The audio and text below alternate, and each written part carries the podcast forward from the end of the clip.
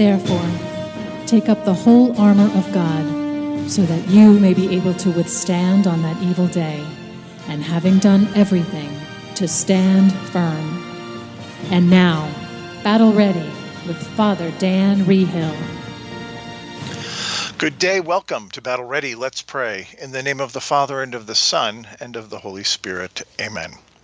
Eternal Father, I offer you the most precious blood of Jesus Christ in atonement for my sins and in supplication for the holy souls in purgatory and for the needs of Holy Mother Church. Amen. In the name of the Father, Son, and Holy Spirit. Amen. It is Friday, so it's always good to reference the precious blood of Jesus on Friday, um, which he shed for us on the cross. Today is also the feast day of Our Lady of Czestochowa. And um, this is a Polish uh, devotion, which has really gone around the whole world. Um, also known as the Black Madonna of Poland. It's a very famous painting of the Blessed Virgin Mary holding the child Jesus. And under this title, uh, Mary is the patron and protector of Poland. Uh, the face of Mary is very dark, so that's why they call her the Black Madonna. And this darkening of the image comes from really centuries of being hidden and the many years of soot and smoke from the candles burning before the icon. Uh, Mary's gesturing towards Jesus, directing the attention away from herself and pointing to him, as she does throughout her life and also now in heaven, always pointing us to Jesus. And Jesus in this icon is extending his right hand in blessing to us who would be uh, looking at this image. He's also holding a book of the Gospels in his left hand, and he actually looks, he doesn't look like a child, although he's very tiny in stature he also kind of looks like a little man. And that's to remind us that while still a child, his uh, divine nature was always fully mature. So this painting has a long history. Um, the, the legend of this uh, icon is that it was painted by St. Luke himself on a piece of uh, cedar tabletop that was built by St. Joseph. So all sorts of comings together here. Uh, others claim it's part of the table used at the Last Supper. And St. Helen found this painting when she went to Jerusalem in search of the true cross, and she gave this painting to her son Constantine. And when the, the city of Constantinople was invaded by the Saracens, the Muslims, uh, the people prayed to uh, Mary, and the city was saved. And this began this great devotion to the Blessed Virgin Mary attached to this painting. So, how did it get to Poland? Well, in 1382, Prince Ladislaus, he was the owner of the painting. And in that year, when more uh, people were invading the prince's palace, an arrow hit the painting, lodging in the throat of Mary. And Prince Ladislaus decided to take the icon to Opala, the town where he was born, in order to keep the picture safe. Now, on his way there, he stopped and spent the night in Czestochowa. And the next day, as they began to continue on the journey, the horses pulling the wagon with the painting of Our Lady refused to move. So Prince Ladislaus took this as a sign that the painting was to remain in Czestochowa. And the icon was placed in the care of the Order of the Hermits of St. Paul at their monastery called the Mount of Light, or in Polish, Jasna Gora. And that's where the uh, icon remains to this day. Uh, and there were many more times when it was in danger of being uh, robbed or taken uh, by all sorts of people who invaded the, monastery. Twice the painting was struck with a sword, and before it could be hit the third time, the man with the sword fell to the ground and died. And despite trying to repair this painting, the sword cuts and the arrow wound are still visible in the painting today. So you can see them on Our Lady's face. Uh, the, the, the actual it looks like the painting like the the image it looks like she has the actual wounds on her face but it was actually made by the by the uh, sword and the lance that uh, the marauders were using when they tried to sack the palace or the monastery. So um, a lot of legends surrounded by this uh, image. There's even a modern one uh, from the time Russia invaded Poland in 1920 and the Russian army was ready to attack when the image of Mary was seen in the clouds. And at this vision, the troops withdrew and Poland was again saved. So the church honors Mary, the Mother of God, in so many ways. And uh, we know that Our Lady intercedes for us daily. Uh, and uh, there's also been many healings and miracles that have been attributed to prayers to this icon, Our Lady of Czestochowa, the Black Madonna.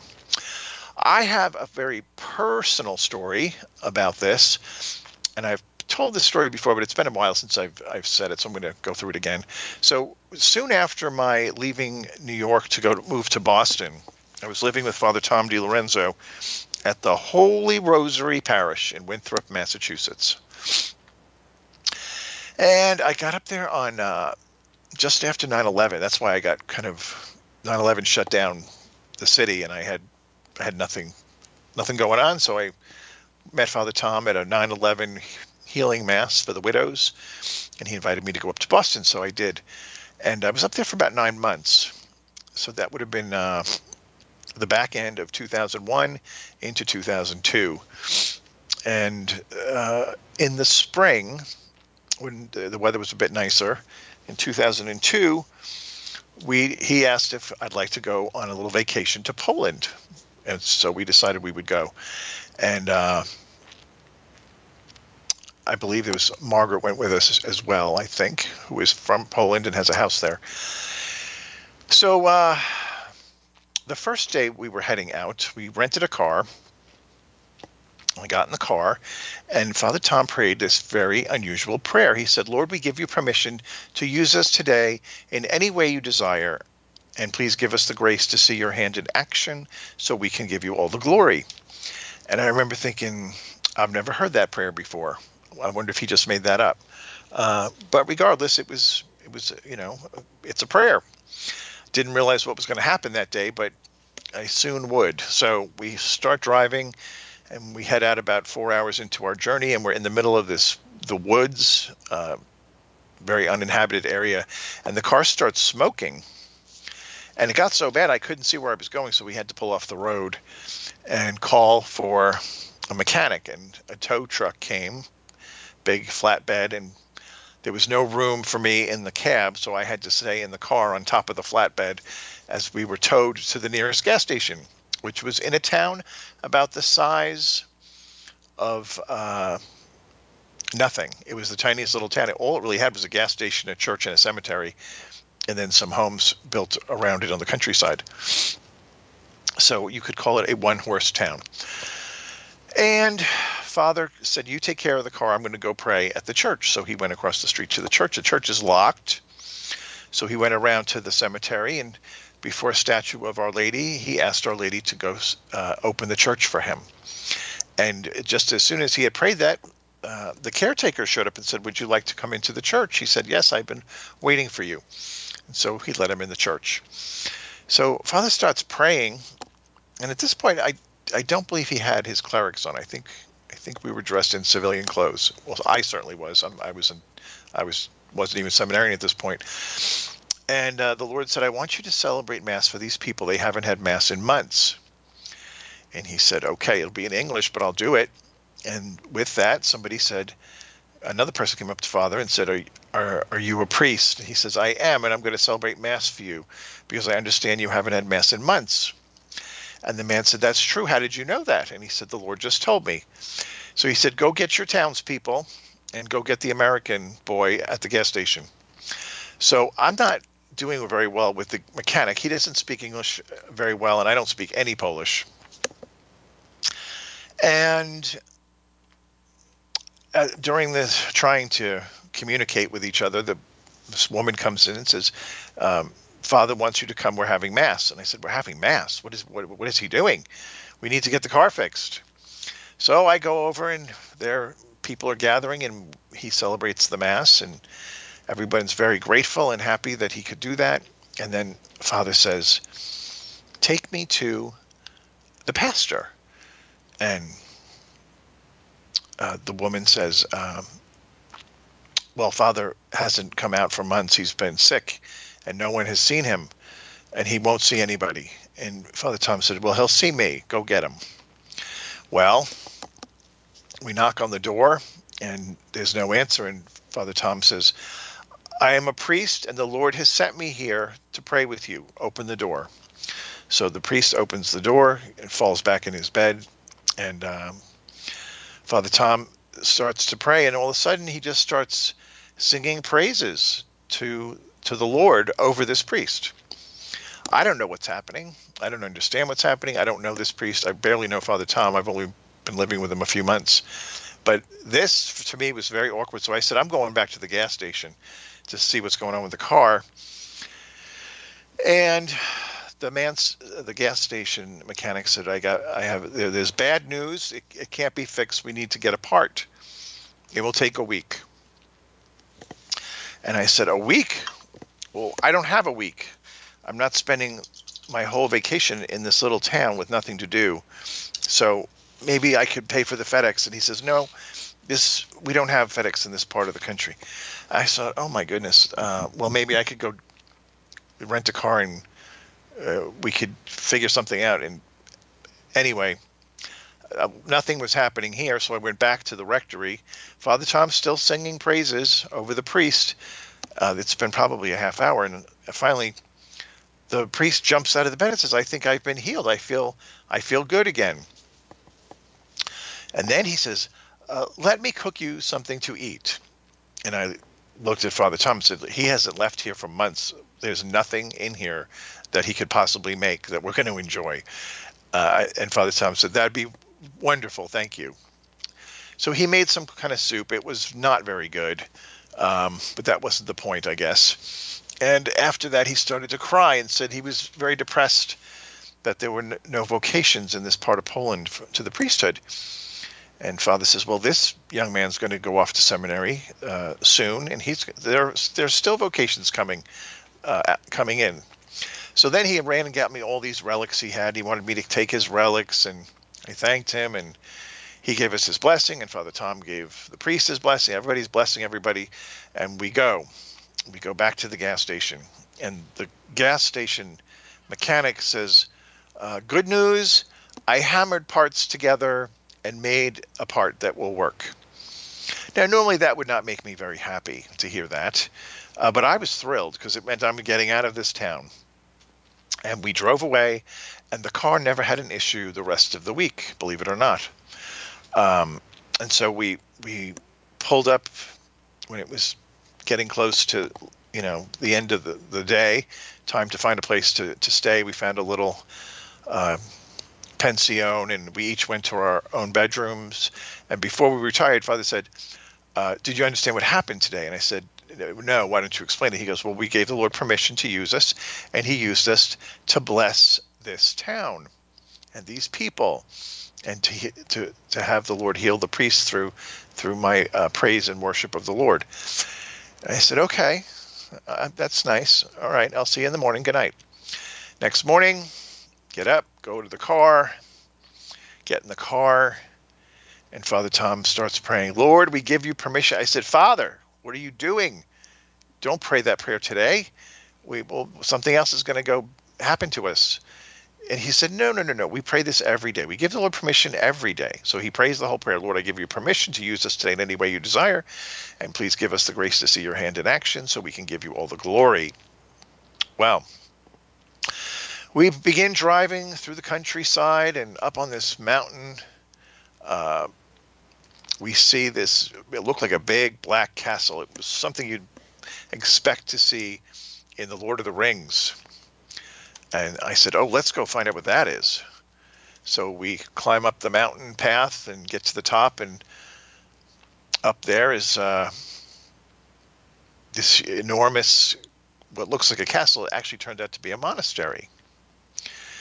And uh, so we go to the front door, and there's a sign in about five or six different languages. It says uh, closed 364 days a year, open on the feast day of St. Benedict to the public on July 11th. Now, guess what day of the year it was? It was July 11th. And so I said, Oh my gosh, what are the odds that we would be here for this one day a year? So we knock on the door, and, the monks open the door, and they're so happy that there's a guest. And they say, Oh, we're preparing a big feast for lunch. Come in and join us. So we did. Had a wonderful lunch the food in Poland is just so wonderful, and it's for the most part when you stay at these little places like this or you visit little monasteries, it's all homemade. You know, it was just delicious. And they spoke English very well, and we had a nice visit. And then they brought us all these Saint Benedict medals, and they blessed them on with the special blessing of Saint Benedict on his feast day. Loaded us up, put us in the car, we drive off. And Father says, "Do you understand what happened?" And I said, "Maybe not perfectly. Why don't you give me your intake on the whole thing?" He goes, "Well, today we prayed the prayer, and today the Lord wanted to bless us. So we were the recipients of this great blessing of this feast." and the medals and uh, the and the fraternity with the the monks. I said, okay, that's great. So we prayed this prayer every day. I pray this prayer still to this day, um, and every day something unusual and uh, I would say borderline miraculous would happen that we just didn't. I didn't know what was what to expect. Every day was a new adventure, and that's a very exciting way to live. You know, when you just hand over everything to the Lord uh, some days, you know, there's graces to endure the day because you know there's labor to be done and work in the vineyard. Other days, there's graces to enjoy the day, and the Lord is pouring out uh, His His blessings and graces upon you. So it doesn't matter either way. There's days of grace, and I would add, uh, there's no more good days or bad days because if a good day, the day that everything seems to go your way, if that's what most people would define as a good day, okay, that's a good day you have graces to enjoy the day. The days when things don't go your way, you know, the days when you wake up late and you stub your toe on the cabinet and uh, you spill coffee on your shirt as you're racing out the door. Your, your gas tank is empty. You got to stop for gas. You're going to be late for work. All the lights are red. You get to work and there's already a pile of complaints on your desk. You know, those days those are days we get graces to endure the day. But those are the days where we actually have uh, more, uh, there's more grace available because when we take these little crosses or the big, even the, all the crosses, big and little, and we unite those to Jesus's cross, and you simply say, Lord, I'm uniting these trials to your cross and I ask you to convert them to grace to save souls. Well, then the bad days are actually better than the good days because we're actually more pleasing to God when we can take the little disturbances and the big ones as well, and we can unite them to Jesus' cross to go save souls. Uh, that pleases God the Father so much. So, no more good days or bad days, only days of grace. And when you actually start living your life this way, uh, very little can rattle you because you know it in everything God's working uh, all things for the good. Romans 8:28 all things work for the good for those who love God. So, you know, St. Paul knew this. He understood this mystery. Our Lady certainly did. Uh, St. Joseph, oh, I would say most, if not all, the saints kind of understood the way this works. And that's why uh, they really never got rattled. Even the martyrs understood that this was a great gift, that it could offer up everything, including their very life, for the salvation of souls. You remember St. Stephen, when he Saint uh, when Saul gave him the thumbs down and he was stoned to death, he the last thing he said was, "Father, forgive them, Father, forgive them."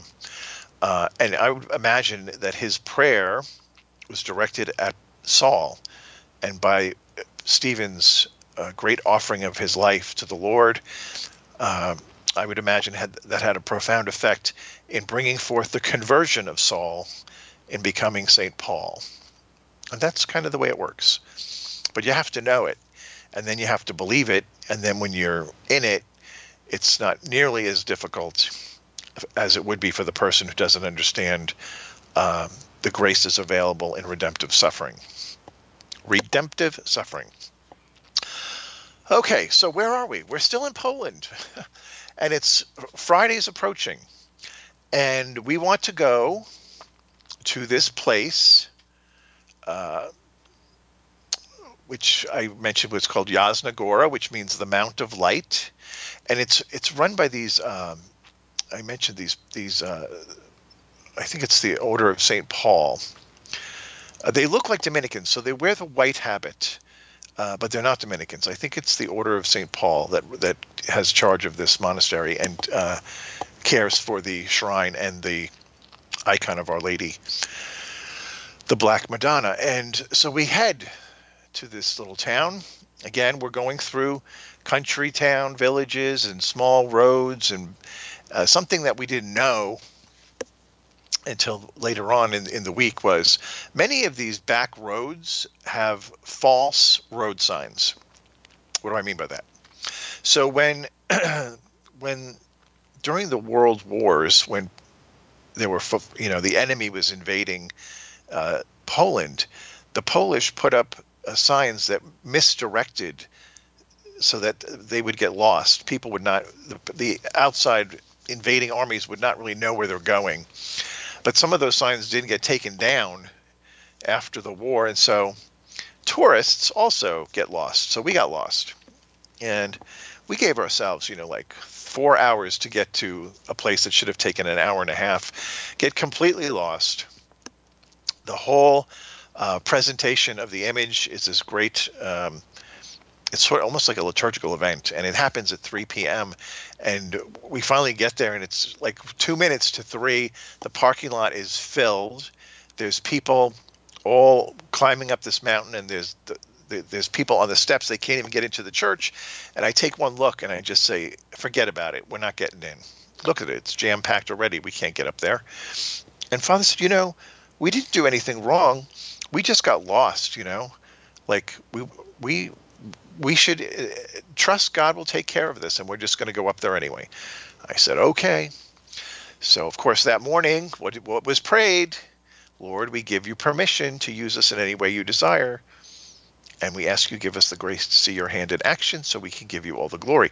So, you know, Father, when he prays that, he trusts that something's going to happen. So I'm sort of a novice at this. So I'm I'm still a pessimist and thinking nothing's going to happen here.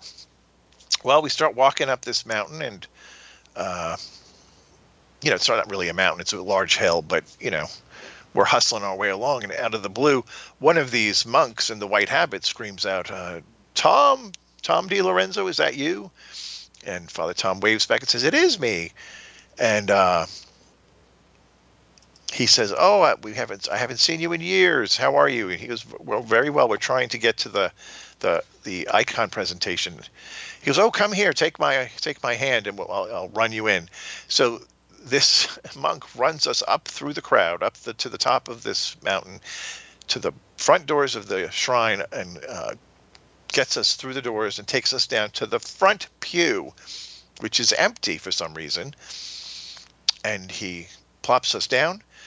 And just as we sit down, the whole presentation begins, and the singing and the joyful music. And Father Tom kind of kicks me in the leg and gives me a look like, I told you, uh, God can do anything. You have to have bigger faith.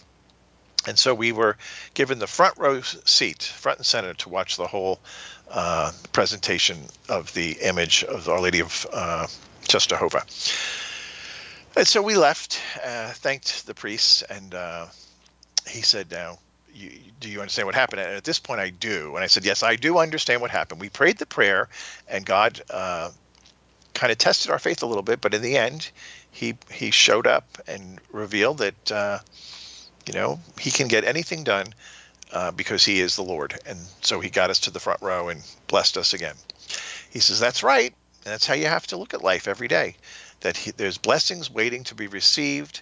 You just have to make yourself available give him permission. The Lord, you know, he the greatest gift he gave humanity was free will. And he did that so that we could freely choose the good, freely choose him. You know, we can choose evil as well, and that will be bad for those who do that at the end of the well, be bad their whole life too, but the end of life when there's the great reckoning, uh, that won't go so well for those who don't repent of it. So we have the free will in order that we can show God we love him. If we didn't have free will, there'd be no way to choose to love God. And he really wants us to choose to love him. And so that's why we have free will. That is why there's evil in the world, because, you know, the first original sin of humanity, I would say, if Lucifer's sin was before humanity's, but the first original sin of, of a human being in the garden uh, brought about uh, chaos, disorder, and death. And so now we're living in a disordered, chaotic world because more and more sin is reigning on this planet. That's why there's all the problems the world has. It's it's because of sin. If everybody would repent of their sins and turn back to Jesus Christ today, I would think that would usher in the new heaven and the new earth. I really do. Uh, because thy kingdom come, thy will be done on earth as it is in heaven. That would start happening. So that's the predicament. Give the Lord permission today to use you in any way he desires, and then give him all the glory for whatever he does with your life. Have a great weekend. This is Father Dan signing out.